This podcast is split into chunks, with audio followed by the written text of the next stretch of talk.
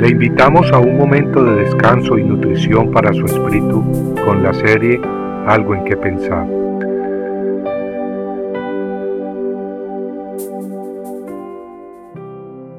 Serán inmundos para vosotros. Todo el que los toque quedará inmundo. Levítico 11:26 Dios había rescatado a los israelitas de la esclavitud de Egipto, y ahora los llevaba por el desierto camino a la tierra prometida. Los israelitas habían vivido como esclavos y ahora, siendo libertados por Jehová, tenían que aprender a vivir como una nación libre, un pueblo cuyo rey era Dios mismo. Dios tenía ahora que preparar y moldear su pueblo, convirtiéndolo en una nación que reflejara su santidad, su justicia, su amor y su verdad. Esa transformación necesitaría una mayor revelación de Dios a su gente, al igual que una revelación de sus caminos, de aquello que era aceptable y de aquello que no era aceptable ante Jehová. Dios en su gran plan estableció leyes, reglamentos y prácticas que servirían para separarlos de las naciones idólatras que los rodeaban prácticas que también servirían para ilustrar muchas verdades espirituales, verdades espirituales que tienen aplicabilidad para siempre, aún para hoy, para nosotros. Dentro de las prácticas y reglamentos que Dios estableció para Israel, leemos en Levítico capítulo 11 que Dios hizo una división entre animales. Dios los clasificó en dos categorías, animales limpios y animales inmundos. Y su pueblo escogido podría comer únicamente aquellos animales definidos como limpios. El pueblo de Israel debía separarse y aborrecer los cadáveres de animales inmundos. El hombre o la mujer que levantara el cadáver de un animal inmundo quedaba inmundo, y tenía que lavar sus ropas para ser limpio de nuevo.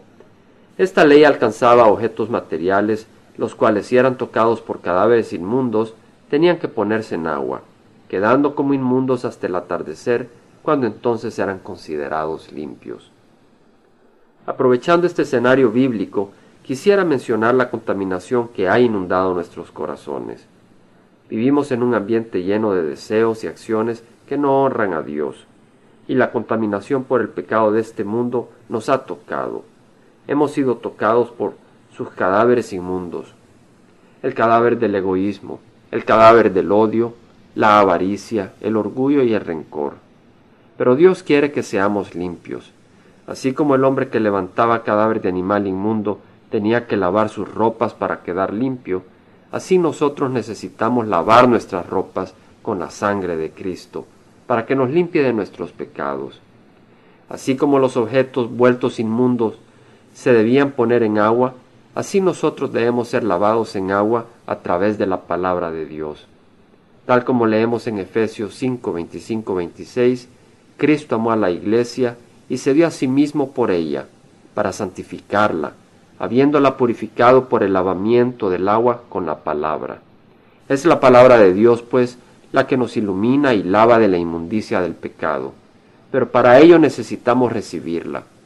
Así como cuando tenemos las manos sucias de nada sirve ver el agua si no la derramamos sobre nuestras manos, así de nada sirve que tengamos la Biblia en nuestros hogares si no la leemos ni recibimos la palabra de Dios en nuestros corazones.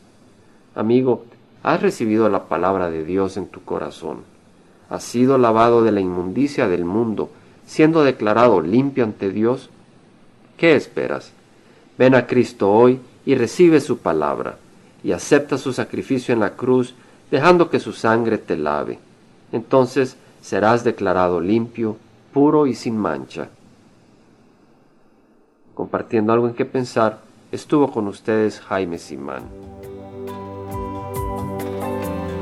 Si usted desea bajar esta meditación, lo puede hacer visitando la página web del Verbo para Latinoamérica en www.elvela.com.